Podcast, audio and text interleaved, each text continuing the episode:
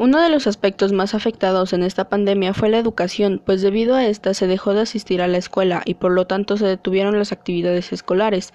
Cuando el confinamiento se extendió, se decidió enseñar a larga distancia es decir, se sustituyeron los salones por aplicaciones para videoconferencias y las libretas por computadoras. Lamentablemente, de esta forma no se garantiza que los alumnos aprendan completamente, pues las actividades de clase se redujeron a solo una o dos por semana. Además de que durante las clases no es lo mismo estar en un salón de clases que estar en tu casa con miles de distractores.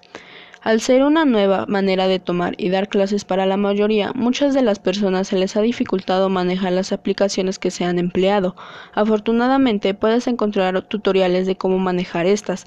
Otra dificultad que se ha presentado es que no todas las personas tienen acceso a Internet o a una televisión, ocasionando que pierdan bastantes clases y por lo tanto atrasando su aprendizaje.